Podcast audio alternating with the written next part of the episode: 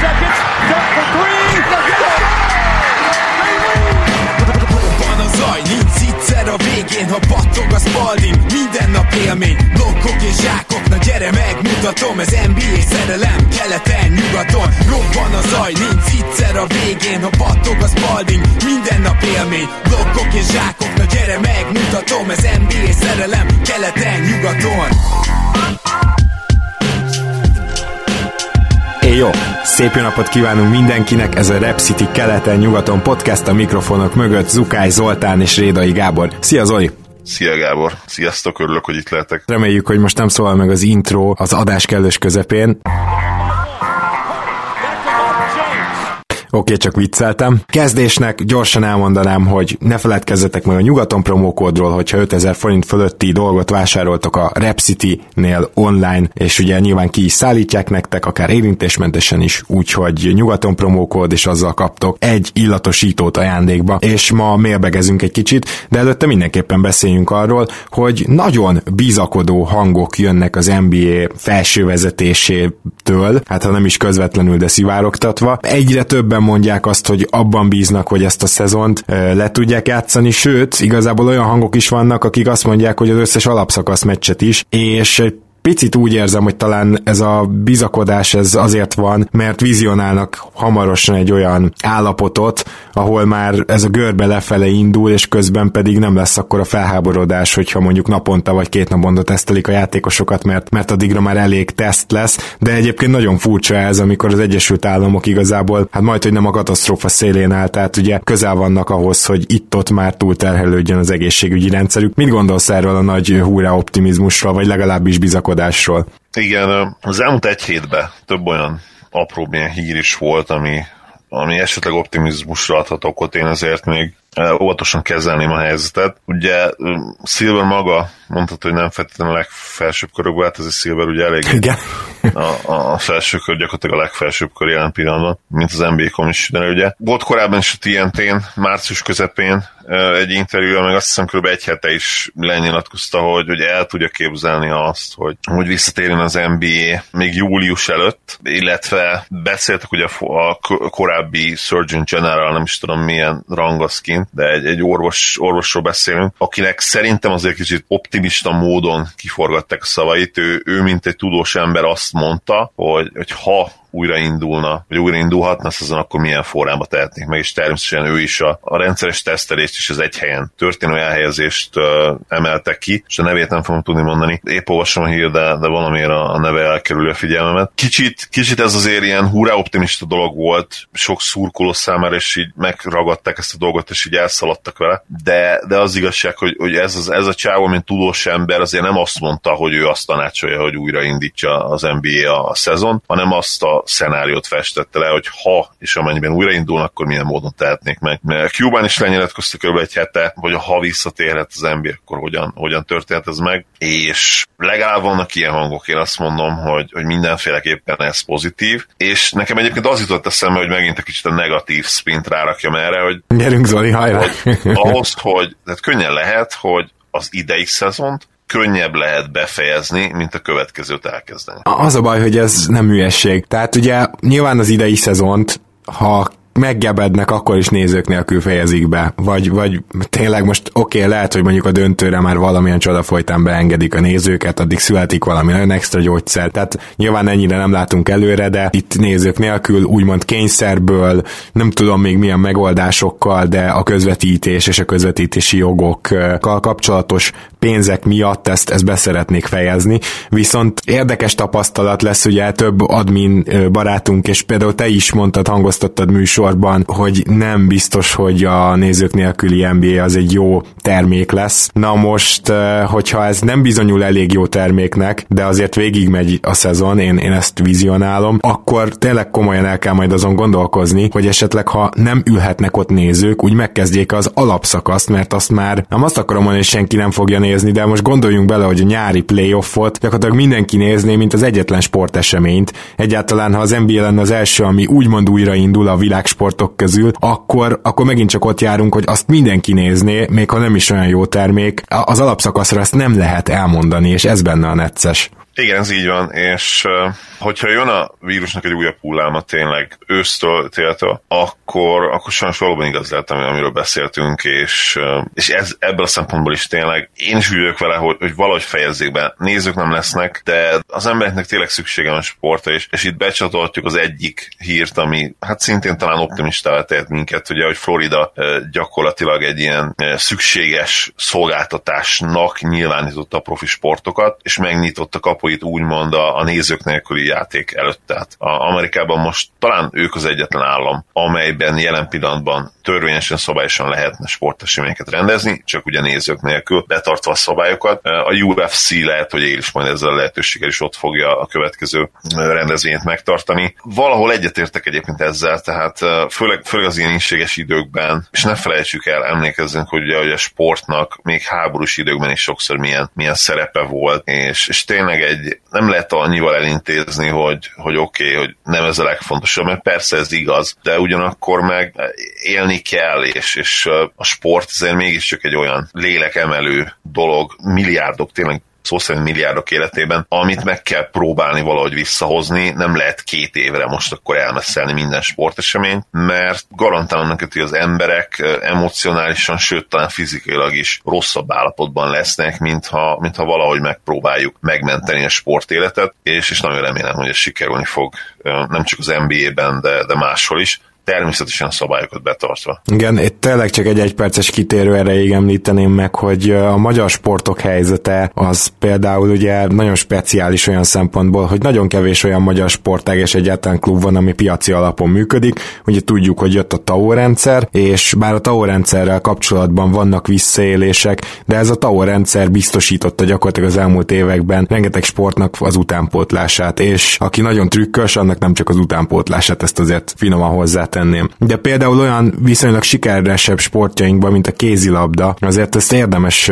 érdemes elgondolkozni rajta, mert nagyon is feldúsították, és rengeteg gyerek kezdett el kézilabdázni az elmúlt tíz évben, tehát ott egy nagyon nagy sikersztori a TAO. Aztán, aztán most, hogyha az intézkedések, amit a kormányunk hoz, ha abba, abból nem is kerül ki teljesen a taózás, de az kétségtelen, hogy mondjuk kevesebb lesz a cég, amelyik nyereséges és ugye azok a cégek tudnak felajánlani társadalmi adót, aki egyáltalán pluszban van és fizet ilyet. Na most, hogyha ebből ezek elfogynak, akkor, akkor itt a magyar sportban olyan apokalipszis lehet. Én nagyon nem várom ilyen szempontból a következő másfél évet. Egyébként érdekes ez is, hogy ugye májusban, tehát most májusig még be fogják tudni szedni a tavot valószínűleg a, a, a már ezt megbeszélték a cégekkel, ezek a bizonyos sportklubok, de a jövő májusig, na majd az az időszak, az, hogy fog kinézni, amikor, amikor nem találsz majd olyan céget gyakorlatilag, amelyik nyereséges vagy alig, és nem tudod feltölteni a saját TAO keretedet, hogyha magyar sportklub vagy, és akkor ott állsz egy fitching nélkül, ráadásul most nem, nem most van itt az ideje, hogy piaci alapra visszatérj, azt azért mindenki érzi, hogy itt nem fognak a szponzorok egyszer csak így MB2-es, meg MB1-B-s kluboknak így bejelentkezni, hogy ha-ho, ha itt a pénzem. Szóval ezen ezen, érdemes nem csak elgondolkozni, hanem ezen, ezen érdemes rajta tartani a szemünket, hogy mi lesz itt. Én nagyon félek tőle, hogy sok klub, akár nagy klub, akár NBA1-es klub legyen bármilyen sportágról szó tönkre mehet. Minap olvastam, azt hiszem egy női kézilabda csapat gyakorlatilag elengedte a kettő-három utánpótás játékos kivételével az összes játékosát. Szerintem az érdről lehet szó, nem? Mintha igen, mint hogyha, mint hogyha igen, azt úgy emlékszem én is, hogy, hogy róluk volt szó, és mintha a siófokkal is kapcsolatban is valamit olvastam volna, hogy hát ott ugye... az egész csapat, ami ugye igen az egyik legnagyobb tavos csapat. Igen, tehát és a siófoknál azért az nagyon érdekes szitu, mert ugye azt mondta végül az MKS, a Magyar Kézilabda Szövetség, hogy hát akkor lezárjuk ezt a bajnokságot, nem hogy nem hirdetünk eredményt, hanem a, a kupaindulás az a tavalyi eredmények alapján megy, és Igen. ez az, ami nagyon érzékenyen érintette a siófokot, ugyanis ők másodikok voltak megelőzve a Fradit, megverték a Fradit, még a Győrt is megverték egyszer, azt hiszem, és, és azért most már egyértelmű volt, hogy hogyha csak nem történik csoda, akkor második helyen futball siófok. És ugye az is volt egy kicsit, ez e, állítólag nem ez volt az MKS érvelése, de mégiscsak kikerült, valaki ezt lenyilatkozta, hogy hát igen, csak a magyar válogatott gerincét a Fradi, Fradi adja, és hogy akkor ők induljanak mégis BL-ben. Amit én teljesen megértek meg minden, de, de ez nem sportszerű így se, úgy se, és megszívta a siófok. Nem, nem sportszerű egyértelműen, és lesznek még ilyen sztorik valószínűleg a következő hónapokban. Hát ajaj, hát a, most a kosárlabdára visszatérve egy picit, onnan sem a legfelhőtlenebb hírek érkeznek, de még semmi nem hivatalos, úgyhogy, úgyhogy majd arra visszatérek, hogyha vannak hivatalos infóim. De beszéljünk most a kis koronamélbegünkről, kinyitjuk Patreon postaládánkat, nagyon szépen köszönjük, hogy írtatok páran, így egy hét leforgása alatt is, és, és nagyon jó témákat kaptunk. Aki szeretné támogatni a munkásságunkat itt a karantén időszak, meg, meg járvány időszak alatt is, az a patreon.com per keleten nyugaton a megteheti, akár havi egy dollártól, ez teljesen rátok van bízva, hogy támogatok-e vagy nem, de, de aki úgy dönt, hogy igen, annak nagyon szépen köszönjük. És kezdjük is, mert hogy van egy nép nélküli kérdezőnk. Zoli, kérlek, hogy olvast fel az első témafelvetést, inkább így mondanám. Sziasztok! Ha lehet név nélkül kérdezném, engem egy nagyobb téma érdekelne, ha van időre. Egy mi lett volna, ha kérdés,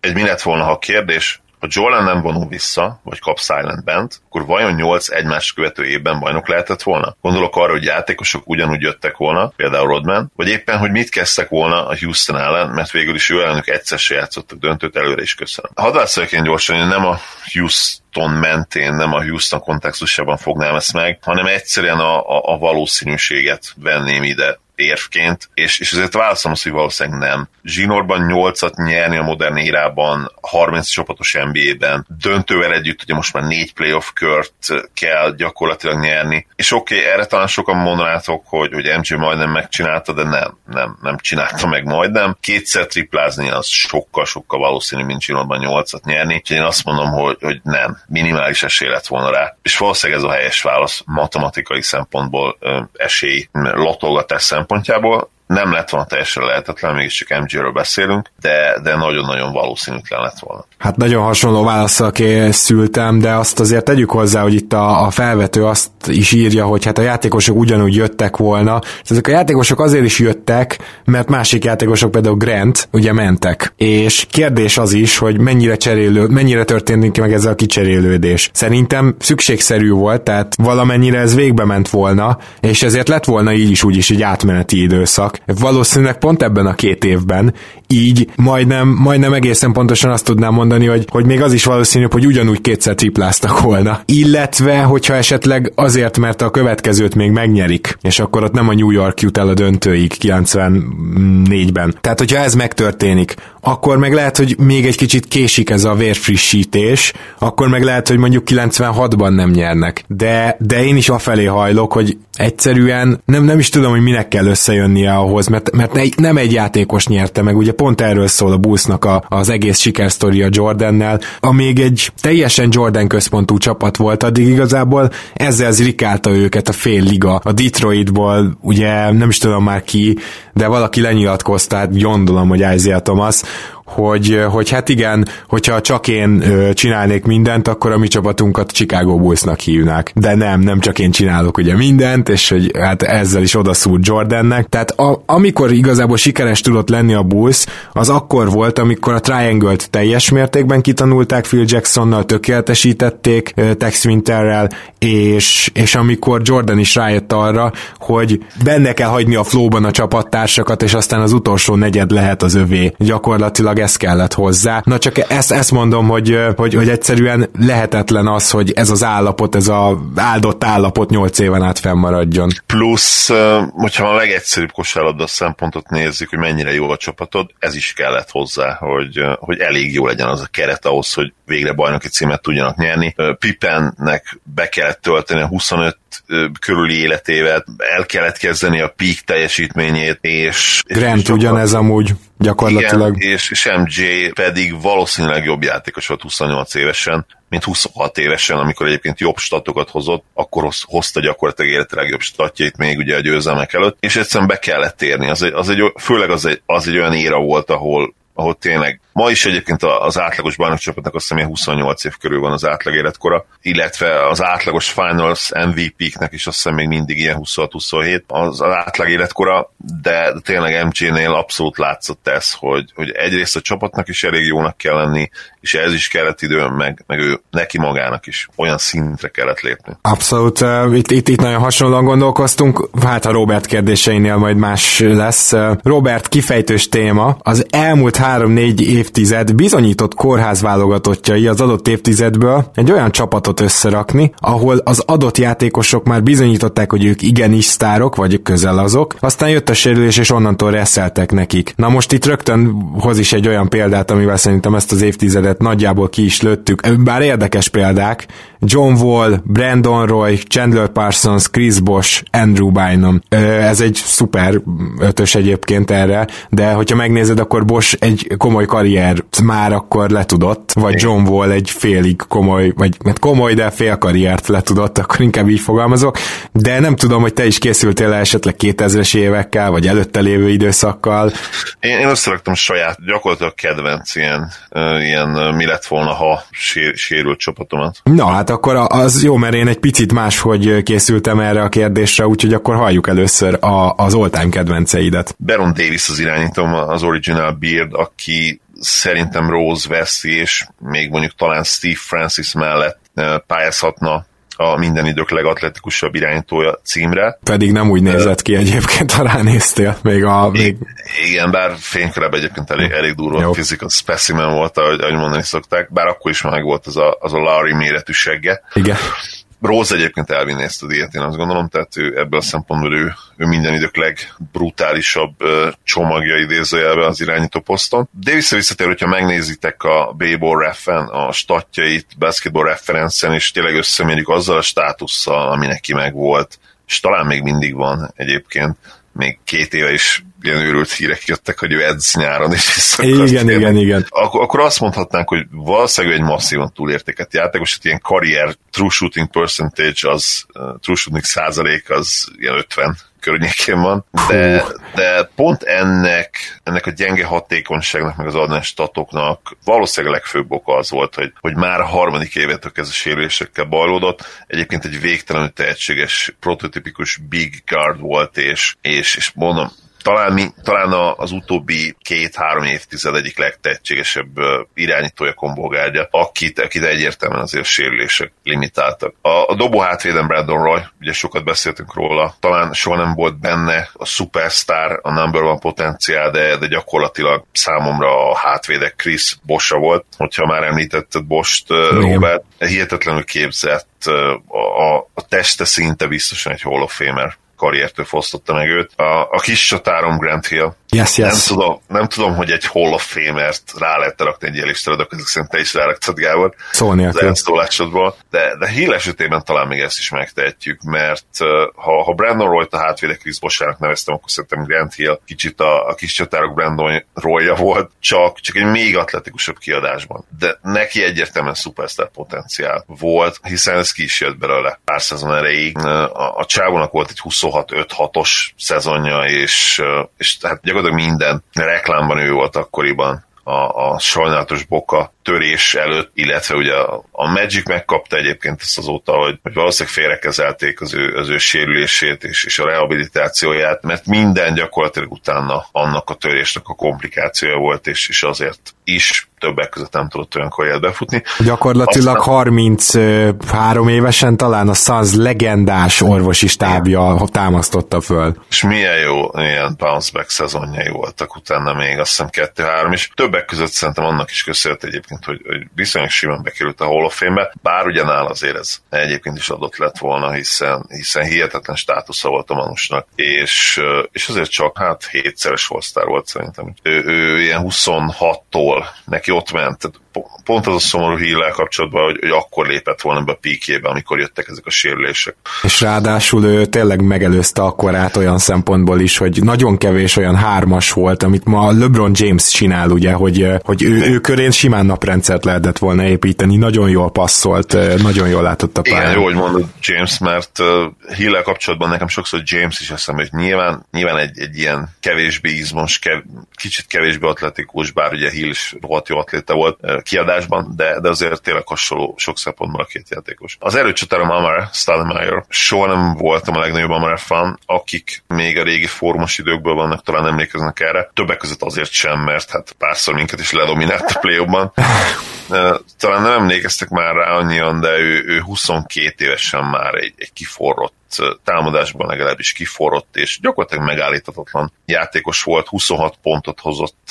le abban a szezonban, 26 pontos szezont hozott le, és, és utána műtötték őt meg gyakorlatilag 23 évesen, a 2005-ös szezon után talán, ezzel a híres microfacture módszerrel, amit hát akkoriban ilyen, ilyen kicsit ilyen kétségbe esett orvosi beavatkozásnak tartottunk, és, és úgy voltunk vele, emlékszem, hogy akin ezt végre kell hajtani, hú, hát az, az nagyon nagy bajban van. És hát ez sajnos Amarére is igaz volt, mert bár voltak még jó szezonjai utána, már gyakorlatilag nem tudta azt a pályaívet befutni, ami, ami egyébként benne lehetett volna. És, és ő is szerintem azért egy, egy Hall of Famer játékos lehetett volna, hogyha, Biztosan. hogyha, hogyha hosszabb ideig egészséges, mert oké, okay, nem volt egy nagy védő, és még finoman fogalmaztam, nem volt egy jó lepattanózó sem, milyen átlagos volt, abban azért nem volt annyira pocsék, voltak kilenc feletti ö, lepattanózó szezonjai, de hát támadásban hihetetlen, hihetetlen volt. Tehát gyakorlatilag Sean Kemp mellett az erőcsatár poszton talán minden idők leg, legjobb atlétája. Uh-huh.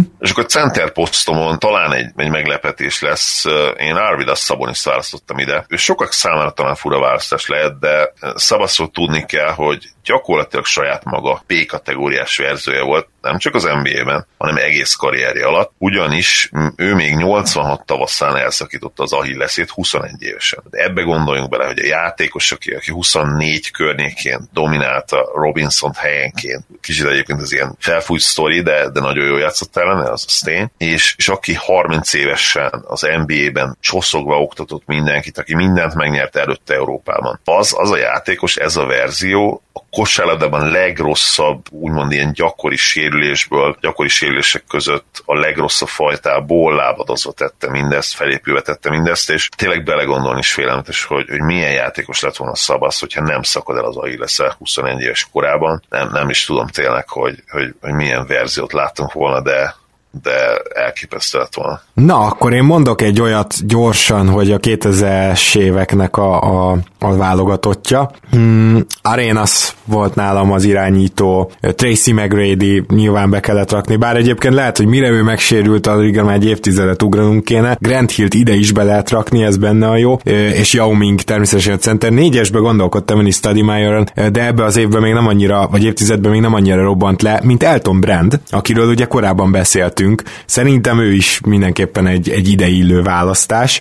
Ami izgalmasabb, az azt gondolom a 80-as, 90-es éveknek a, a, az ötöse. Mit szólsz ahhoz, ha azt mondom, hogy Penny Hardaway-nek is azért erősen a, a sérülések csappantották meg azt a bizonyos pályaívet, ami, ami elég magasan ívelt volna. Nem, nem rossz, nem rossz Penny erre a listára, mert ő is, ő is akkor sérült meg, talán ilyen 25-26 éves kora környékén, amikor, igen, most megnéztem Basketball Reference, gyakorlatilag a 26 éves szezonjában uh, 10 9 meccset játszott, már ötte is ugye volt egy 60 meccses szezonja, tehát ott is kezdődtek problémák, és igen, tehát Pennél is egyértelműen a, a leg, amik a legjobb évei kellett volna, hogy legyenek, ott jöttek be a sérülések, ami hát azért a legrosszabb időzítés tényleg, mert annál szerintem az is jobb, hogyha fiatalabban sérülsz meg, ha vissza tudsz jönni belőle nyilván, meg hát nyilván az végképp jobb, hogyha, hogyha idősebb korban. Bár ott meg az már nyilván career ending is lehet, és, de hát legyünk őszinték, gyakorlatilag Pennynek is ez a karrier hát, érdemi részét. Igen, lezárták sajnos. Igen, lezárták, van utána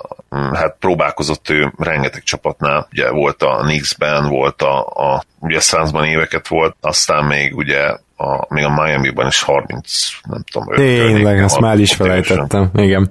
Ja, kettesem, tudom, hogy csalás, mert ez nem sérülés, de Drazen Petrovicsot azért itt meg kellett említenem. Örülök, hogy megemlítetted is, hogy közbevághatok, mert nekem meg Len Bias jutott eszembe. Aha.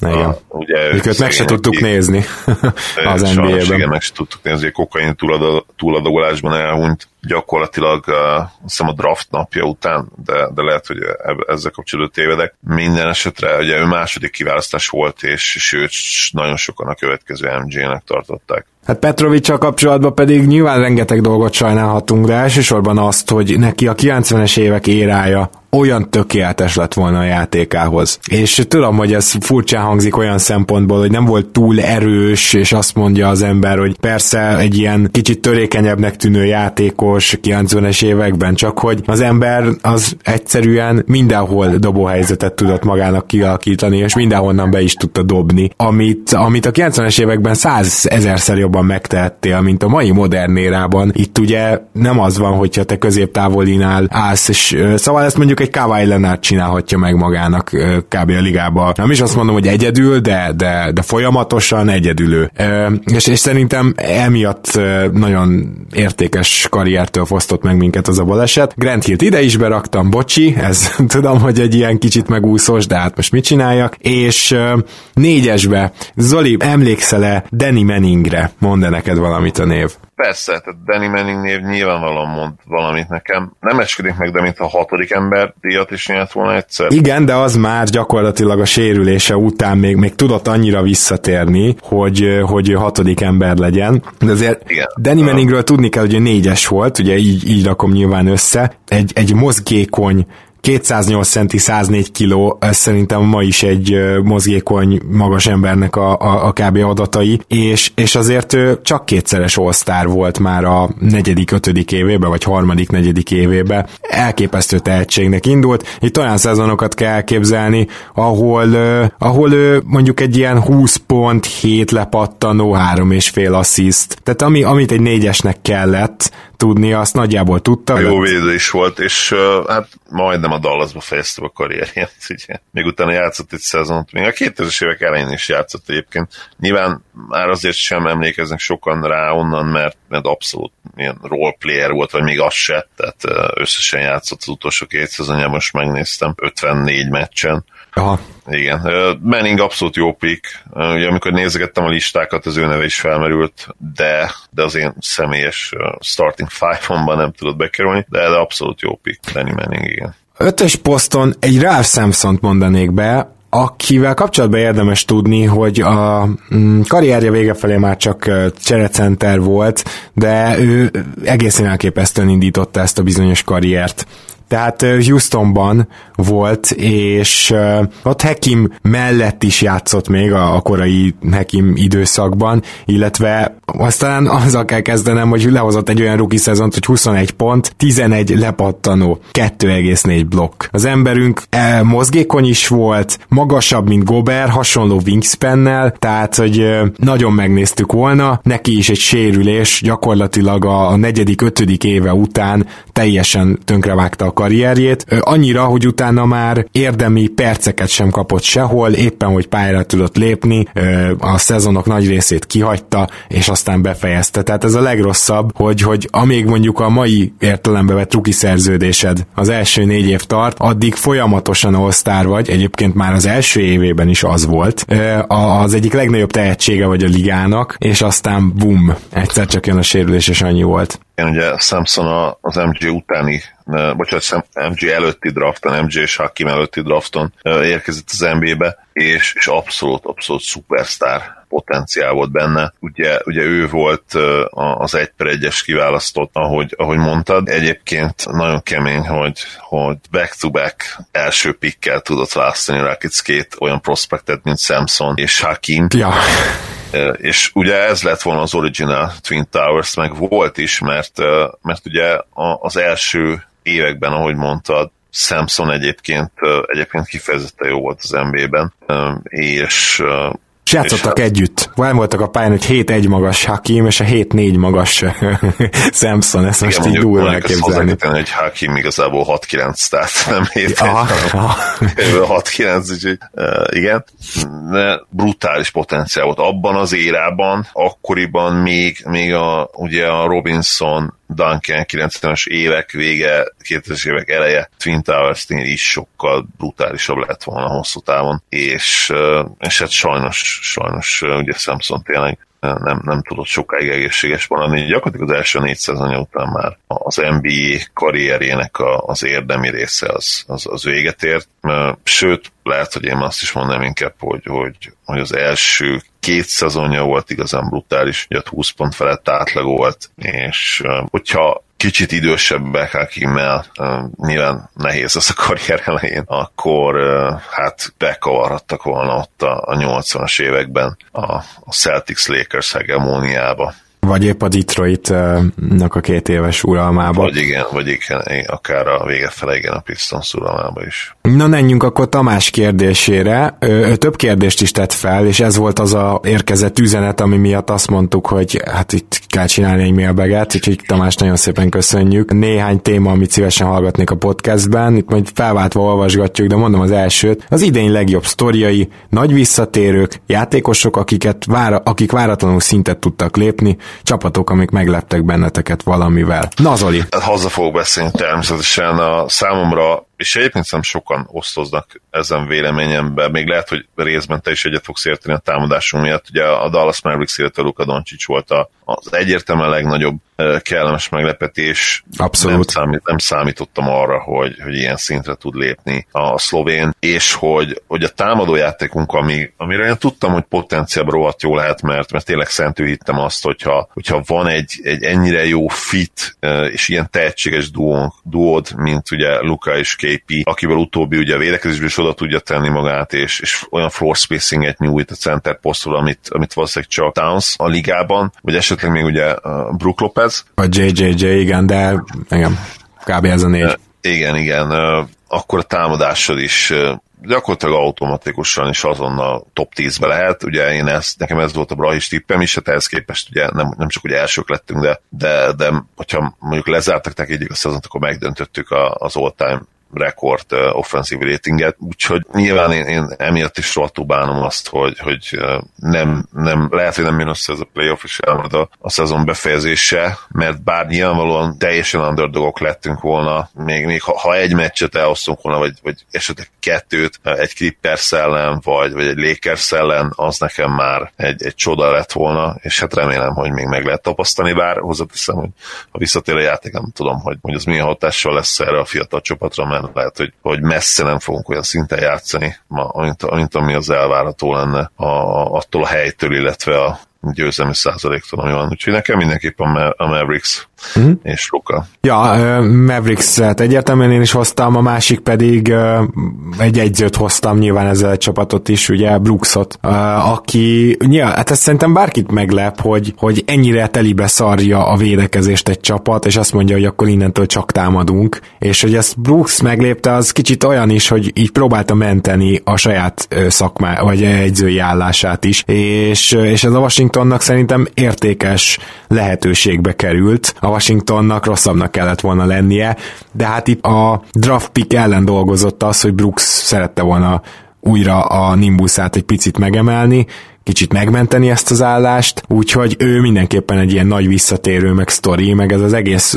idei Washington történet, ez egy ilyen, ki, ki, ki, gondolta volna. Nem, nem azt akarom mondani, hogy hú, de fényesen sikerült a szezonjuk, minden idők legrosszabb védekezésével sikerült ezt végigvinni, de azért az, hogy ők top 10-ben tudtak lenni a szezon nagy részéig, azt hiszem 12. helyen végeztek végül támadásban, az, az egy ilyen, nem azért van, mert annyi támadó talent van ott, hanem kifejezetten azért, mert az egyző az úgy volt vele, hogy akkor csináljunk egy ilyen kísérletet. Igen, abszolút, abszolút. De menjünk akkor tovább a következő kérdésre? Ó, nem, mert én szintlépők és visszalép, visszatérő játékosokat is hoztam, úgyhogy őket szeretném felsorolni. A szintlépőt én is hoztam. Másik kedvencem, hogy gyorsan ide közben szúrhatom, Sabonis, Domas Sabonis, mm. ő, ő, ő, az egyik új kedvencem. Nem Igen, de téged ő meglepett? Tehát te tudsz, te voltál, aki leginkább mondtad, hogy még van benne egy all szint. Abszolút, de nem gondoltam, hogy ilyen gyorsan eléri. Aha, hogy már, aha. már ebben az évben. Jó, én Dylan Brooksot írtam fel Memphisből először is, aki ugye ilyen nagyon sérülésekkel tarkított uh, első szezonokon volt túl, és azért idén, amikor a Memphis igazán jó volt, az akkor volt, amikor ő is. Úgyhogy ő, ő egy ilyen talán meglepő. Aztán egy visszatérő, Will Borton.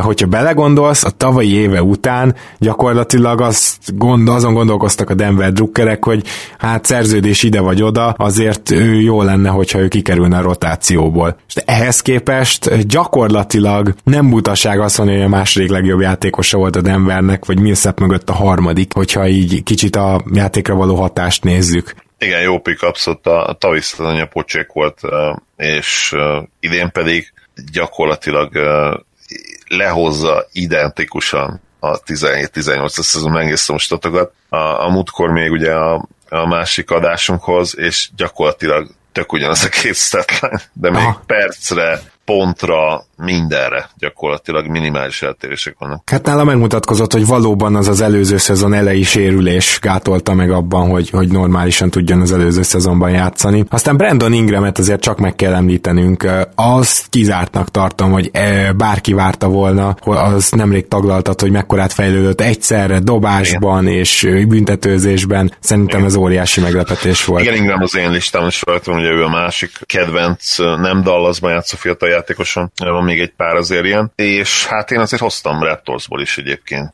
még, még ilyen példákat, főleg ugye a, arra a kérdésre, hogy a box, akinek nem kimagaslak a box. Ó, oda eljutunk, igen, ott, ott nálam is van Raptors játékos természetesen, de én engedd meg, hogy még felsoroljam, akiket hoztam a, erre a kérdésre. Fournier, akinek teljesen meglepő, már mindenki azt gondolta szerintem, hogy ő is beleszürkül az egészbe, esetleg majd hazamegy Európába. Itt a contract year aztán villantott. Ezt csak így hozzáteszem, hogy nyilván ez lehet az oka. igen, igen, jó, jó statokat hoz. Gyakorlatilag karrierje legjobb hatékonysága, hát meg, hogy a, a Magicben teszi mindezt, és olyan nagyon nem érdekel senkit. Igen. Rashon Holmes, akit te is én is régóta követünk, kedvelünk, de azért Igen. kellett ez a Kings-es szezon, hogy elhiggyük, hogy ez a srác ez tényleg akár kezdő lehet az NBA-ben, az egyértelmű, és szerintem mindenkinek meglepetés.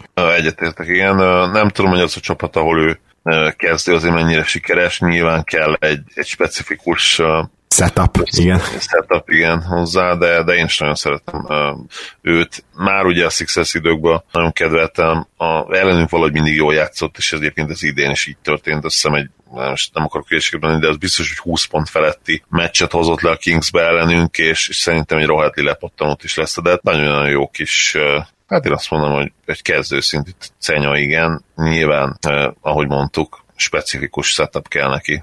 De egyébként az a durva, hogy sacramento megvan, tehát nyilván azt mondod, hogy, hogy ugye jó dobókkal kell, hogy körülvéve legyen. Hát az egyik legjobb, ha nem a legjobb tripla dobó csapat az NBA-ben a Sacramento potenciára. Igen, és, és egyébként nyilván idén és ezt nem Begli ellen szól, de, de idén egyértelműen sokkal jobbak holmes mint, mint Beglivel a kezdőben. Tény, hogy Beglinek az egész szezonja gyakorlatilag a sérülések miatt kuka, úgyhogy, úgyhogy ez nem fair, nem, talán nem fair ezt felhozni. Nagyon-nagyon kíváncsi leszek a, a következő szezonra, hogy Begli tud ezt szintet lépni, mert neki hát a harmadik évében tényleg most már villantani kell. Ha ő, ő egy, egy majdani superstar Hall of Famer, akkor az, az jövőre ki fog jönni, mert ki kell jönnie. Hoztam egy olyan visszatérőt, aki már az előző playoff playoffban visszatért, de azért kellett ez a szezon, hogy elhiggyem, hogy feltámad hanvaiból George Hill. Szerintem abszolút ide illik. Még, még lehet, hogy a Phoenix díjunkra is, az ilyen Derrick Rose Phoenix díjunkra is esélyes lesz majd évvégén. Jordan clarkson hoztam még, nyilván a jazzes teljesítménye miatt, Josh Jackson-t, akiről ki gondolta volna, hogy még NBA játékosnak néz ki, valószínűleg a Grizzlies, és, és Ricky Rubio-t, aki azért ebben az évben valami olyan produkált a Sunsban, amit én már nem láttam benne abszolút. Imádom Riki, tudjátok, és, és tényleg tényleg tök, tök jó szezont hoz le a triplája, megint viszonylag használható, oda tud kerülni a, a büntető vonalra, és gyakorlatilag az első éveihez hasonlóan, a korai éveihez hasonlóan végre megint ilyen, ilyen 9 assziszt környékén átlagol. Az a problémám, hogy védekezésben visszaesett egyértelműen. Saját önmaga legjobbja, az pedig neki mindig az volt az úgynevezett calling cardja, Aha 15, azt hiszem 15 évesen, meg 16 évesen back-to-back évvédőjének választották Spanyolországban, és, és én azt sajnálom, hogy rohadtul értéket volt fénykorában az NBA-ben, és, és soha nem jött össze az All Defensive Team, pedig volt legalább két-három olyan év, amikor be kellett volna kerülni egyszerűen. Mindig felhozom ezt a példát, ugye sztereotípia, fehér játékosok, stb. Rubiót akkor hívta az egyik, azt hiszem talán egy jazznek a kommentátora, hogy mikor ugye nem a jazzbe játszott természetesen, hogy úgy gyenge védő, menjünk rá, és, és a hiszem egy Minnesota elleni meccs abban talán, hogy, hogy Rubio gyakorlatilag ott volt a liga legjobb védék között a posztján, az mértéktelenül feldühített engem, és sajnos, sajnos soha nem kaptam meg azt a kreditet fehér európaiként, ami, ami neki kijárt volna, mint védő. Igen.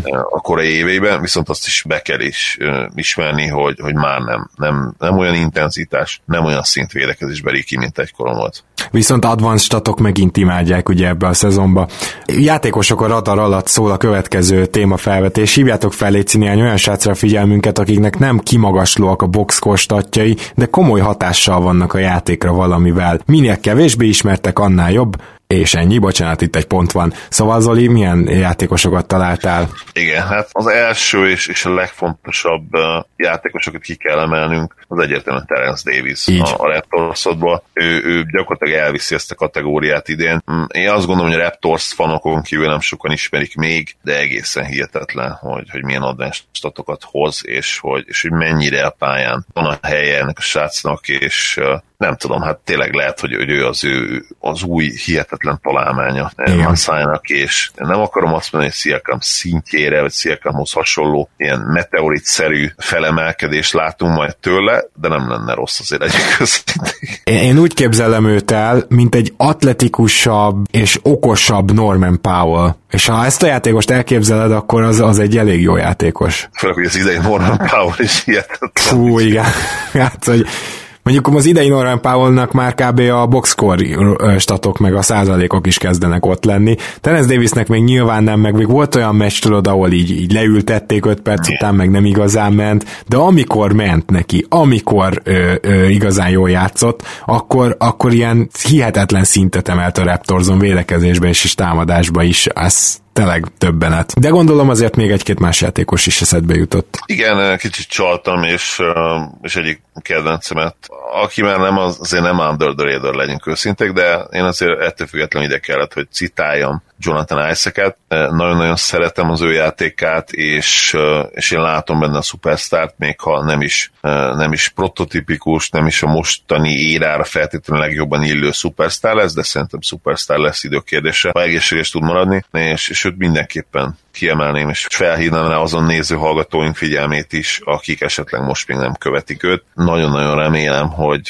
hogy vissza tud térni az NBA még idén. Alapszakasszal ő nem tudom milyen sérülésről lehet, hogy ő már nem játszani ide, de jövőre abszolút azt várom tőle, hogy, hogy robbantson és, és all legyen. Én pedig ezt remélem. Én hoztam egy Chris Dunt például, ne, te, tudom, hogy te is figyelgetted. Ez a srác, ezt gyakorlatilag eltemettük, azt gondoltuk, hogy nem lesz NBA karrierje, és hát támadásban most sem csillogtatta annyira a tudását, de hát ezt tudjuk, hogy a Bulls szezonja támadásban idén milyen volt. Úgyhogy itt, aki pluszos advanced statokat tud hozni, az, azt le, maradjunk annyiba, hogy le a kalappal, viszont olyan brutális védekező statokat hozott Chris Dunn a Bullsban, ami tudom, hogy egyébként jobban védekezett, mint vártuk csapatként, de azért, de azért ebből is, sőt, liga szinten is posztján kiemelkedő védőstatokról beszélünk Dannál, hogy muszáj volt megemlítenem.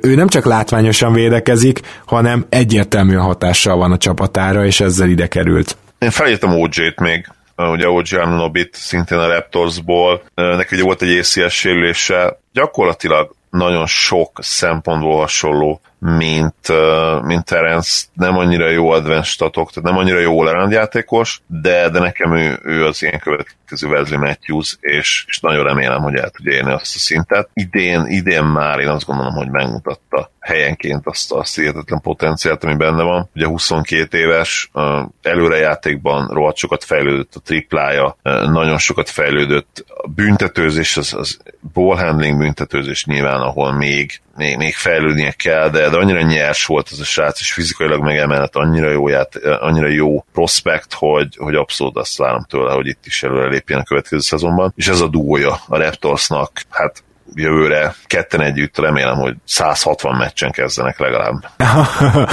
Jó, képzeld el, hogy a Washingtonban, amelyik, mint említettem már ebben a műsorban is, valahol volt legrosszabb védőcsapat gyakorlatilag. Szóval ebben a bizonyos Washingtonban volt egy játékos, akinek pluszos impactja volt védekezésben. Ezt úgy el tudod képzelni? Igen, nem Bertans az orosz. Nem, nem Bertans az. Egyébként én Bertans is felértem mindent, tehát amit ő triplázásban ide mutat, az, azért azt, azt ki kell emelnünk, én azt gondolom, senki nem gondolta, hogy, hogy ő ilyen triplekat fog elvenni, mert a Spursbe is rohadt jó spot-up shooter volt, de, hát ő most basszus Curry, Curry meg Lillard triplekat dob rá, meg vállal el, meg, meg Korver féle felkanyaródósokat, hátraesősöket. Senki nem várta tőle, ugye, hogy ilyen szintű tripla arzenált be tud vetni le a kalappal. És mi a tipped arra, hogy ki lehet az a védő, aki jó Washingtonban? Uh, ki lehet az a védő, aki jó Washingtonban? Hát, az, az egy.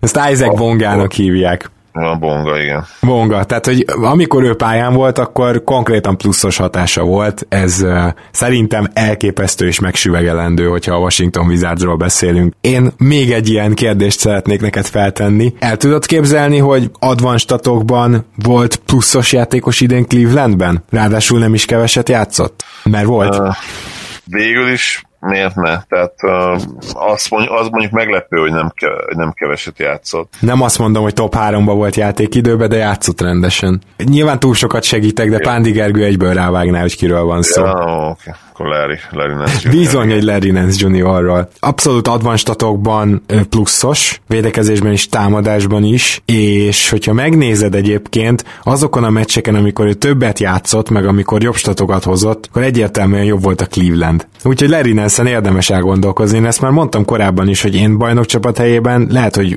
ha, ha mondjuk úgy, hogy kellene valami nagy húzás még, amit senki nem vár, megpróbálnék érte cserélni. Na, egy érdekes Under the Radar játékos, akiről nyilván azért már esett szó ebben a podcastban is, de uh, Jakob Peltl, aki ugye a San Antonio-ban gyakorlatilag cserecenter volt, viszont amikor pályán volt, akkor rohadt nagy hatással volt a védekezésre. Uh, biztos ebben benne van az is, hogy Aldridge-ot váltott, tehát ugye azért az idei Aldridge-hoz képest nyilván ő egy jó védő, és tudtuk is róla korábban, hogy jó védő, de azért ennyire jók talán még sosem voltak az advanced statjai, nem tudom, hogy te követted de valamennyire ezt a Pöltl jelenséget. Annyira nem nem az idejében, de amikor még a Raptorsba játszottak, már akkor is ez valamennyire igaz volt rá, hogy, hogy amikor ő volt pályán, akkor, akkor a védekezés egész, egész rendben volt. Igen, jól is védi a gyűrűt, és annak ellenére, hogy mostanára már kifejezetten nagy darab lett, nem, nem ilyen, hogy is mondjam, csak Malterba ragadt típusú center, tehát azért ő tud mozogni, nem azt mondom, hogy egy egyesre ráváltod, akkor az biztos, hogy levédi, tehát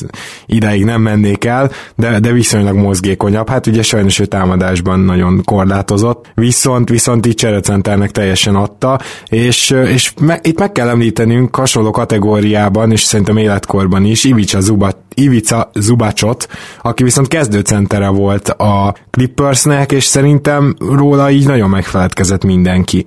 Különösen azért, mert hát nyilvánvalóan Harold tartották a Clippers centerének, aki játszott is egy 28 percet vagy mennyit, de meglehetősen sokat, és ugye Zubacsra mindenki úgy nézett, mint egy ilyen mm, oké, okay, tiszteletbeli kezdő, de, de valójában nem az. Token, token starter. Igen. Igen. És azért, hogyha megnézed azt, hogy milyen hatása volt a csapatára, hogyha megnézed akár az egyéni advent statjait is, akkor ez teljesen rendben volt eddig ez a szezon, reméljük eddig, amit ő lenyomott. Abszolút. Nyilván Zubac egy, egy olyan játékos, aki rossz érában van, ez, ez teljesen egyértelmű, és ezért, ezért játszik 18 percet, mert ha, ha a 90-es években lennénk, vagy a 2000-es évek elején, akkor, akkor szinte biztosan többet lenne pályán, de amikor pályán van, akkor, akkor rohadt domináns, és, és nyilván ez segít abban is persze, hogy agresszívebben védekezzen, mert mint a játékidő, és a Clippers összességében egy, egy komoly fizikai jelenléttel a pályán tudja elindítani a meccsüket, ami, ami nagyon-nagyon fontos. Per 36-ra ott van a liga legjobb lepottanozó, lepottanozói között, és, és elég jól védi a gyűrűt is. Nem, nem azt mondom, hogy egy, egy Peak válasz, vagy akár egy Hakim Olajuwon, vagy egy, vagy egy Mutambo, aki nyilván specialista volt ebből a szempontból, de, de jó, jó helyen, jó időben van. Tényleg, tényleg ő az a, az a center ma, aki, akire ez igaz, hogy, hogy jó időben, jó helyen van. És ezzel bizonyos szempontból arculatot is ad a Clippersnek, hogyha a nagy gázon elő lehet venni nagyobb centerek ellen is, amiben nyilván sokkal kevesebb van ma már, de, de jó, hogy van egy ilyen ütőkártyája, úgymond a Clippersnek, és mindig csak 22 éves, ne felejtsük el. Tehát ha, ha esetleg később valamilyen fajta triplát ki tudna fejleszteni, mert nagyon jobb büntetődobó, akkor, akkor tényleg akár még többet is játszhatna ennél. A nagy szívfájdalmaim egyik ebben a szezonban az volt, hogy volt egy tipikus ilyen journeyman, aki gyakorlatilag minden, vagy több csapatnál is megfordult, de főleg Chicagóban tűnt fel, de sosem tudta igazán bejátszani magát az NBA-ben, és idén én azt hiszem, hogy szezon közben vette fel a Brooklyn, nem tudom, tudod-e már, hogy kiről beszélek amúgy, nem, most van. Nem, oké, okay, de, de ez nem le fog esni, amikor kimondom a nevét, és, és a Brooklynban elején még nem annyit játszott, és éppen azon gondolkoztak, hogy kit vágjanak ki, mert valakit majd ki kell, mert ugye Chandler jött visszafele az eltiltásából, és, és végül nem őt vágták volna ki, és aztán jött a sérülése egy nagyon durva sérülés. David Envábáról beszélek, akivel a Brooklyn, amikor végre lehetőséghez jutott Envába,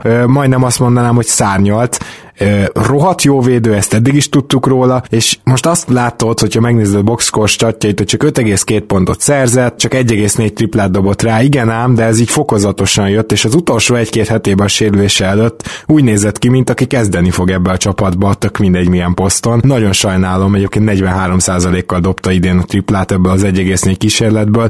Nagyon sajnálom, hogy azt nem nézhettük meg, hogy vele úgy mi lett volna. Brutálisan jó százalékokat hozott végre, amellett, hogy ő ő mondom mindig is jó védő volt, és ő le is tudja ütni a labdát, és már 27 éves, most jött egy ilyen komoly sérülés, azt hiszem aki lesz ráadásul, félek tőle, hogy már nem látjuk, és félek tőle, hogy ez lett volna az a szezon, ahol meg tudja igazán mutatni, milyen jó. Na, ő tényleg under the radar.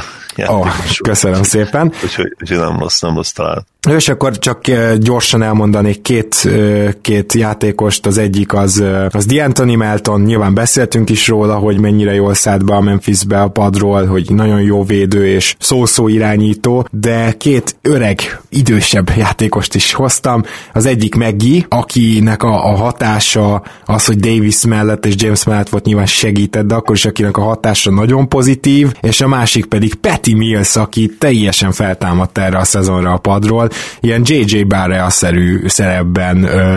Lett volna ő már tavaly is, meg az elmúlt években is, de most igazán jó. Az egyetlen játékos gyakorlatilag, neki, akinek jót tett a VB. Feltámad bizony valószínűleg Kósa Csaba nézőhallgatónk nagy örömére. Szia Csaba. Igen, egyébként Peri, Peri abszolút adom. Nyilván a triplázás az, az azért konzisztens volt az évek során, és, és persze, hogyha, hogyha Csaba vendég lenne műsorban, akkor nyilván mondaná, hogy, hogy borzasztó védő, és ez, yeah.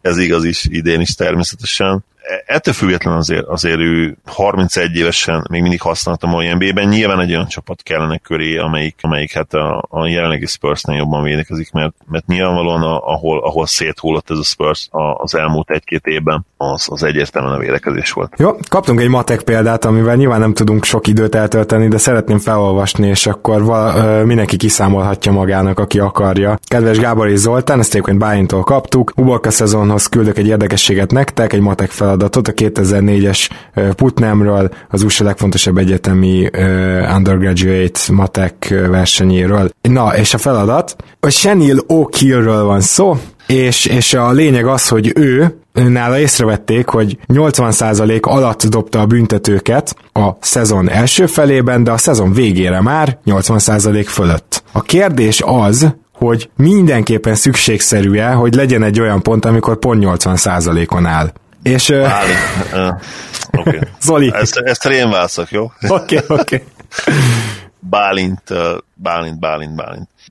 Azt hiszed, hogy, hogy én viccelek ezzel a matekkal, de, de őszintén nekem a mai napig visszatérő álmom, hogy középiskolában vagyok, közeledik a, a 12. osztály vége, és alig voltam bent matekórán az évben. A tanár azt se tudja, hogy ki vagyok, és tudom azt, hogy, hogy gyakorlatilag nincs esélyem arra, hogy befejezem a középiskolát. A, a hogyan tovább borúgózok, és, és nekem ez ebben a visszatérő államban ez ténylegesen egy egzisztenciális krízis, e, ezzel nem viccelek, ez a valóságban nem így történt azért, tehát bejártam az órákra, és hát nem a legszebb érdemi egyel, de, de a, a görbülő érdemi felett még egyel is, ha jól emlékszem, abszolváltam az érettségit, de, de nekem fizikai fájdalom volt a matek már általánostól kezdve, Úgyhogy uh, nyelvtanilag nekem, nekem összeállnak a szavak, amiket így átküldtél uh, a fejemben, de, de logikailag nem. Tehát őszintén azt se tudom, hogy hogyan fogjak neki, és hát természetesen pont emiatt neki se fogtam, úgyhogy nagyon köszönjük a kérdésed, de, de, de Gábor fogja itt átvenni a szót, és, és érdemben, remélem érdemben tudom majd válaszolni, bár megmondom, hogy nem tudom, hogy ő,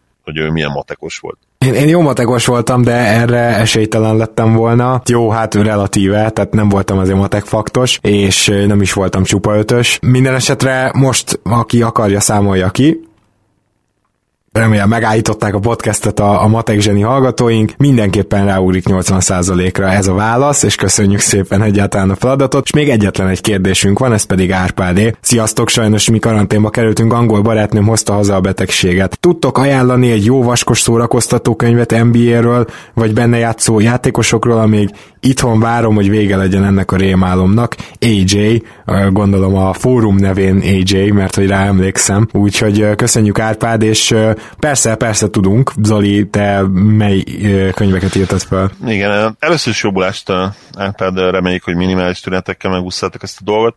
Én Bill Simmons, The Book of Basketball, The NBA According to Sports Guy című könyvét ajánlom, vagy, vagy hogy röviden sokan hívják ugye a Book of Basketball. Én nem olvastam, hozzáteszem, tehát talán fura lehet egy olyan könyvajánló, ahol személyes tapasztalatokra nem tud az ajánló építeni, de, de annyi jót olvastam erről a könyvről, és, és talán az utóbbi évek konszenzus konszenzus legjobbnak tartott NBA könyve, utóbbi egy évtized konszenzus legjobbnak tartott NBA könyve, és egyszer is el fogom olvasni. Most megnéztem egyébként az árakat, használtan gyakorlatilag 5 dollártól elérhető, úgyhogy lehet, hogy be is ruházok hamarosan egyre. Még most a spórolós koronás időkben is azért 5 dollár belefér, és ráadásul, bár rám egyébként pont nem igaz, hogy több időben olvastam, mint előtte, mert igazából kevesebb, de, de mindenképpen ezt abszolválni kéne ezt a könyvet, úgyhogy én, én mindenképpen ezt ajánlom neked.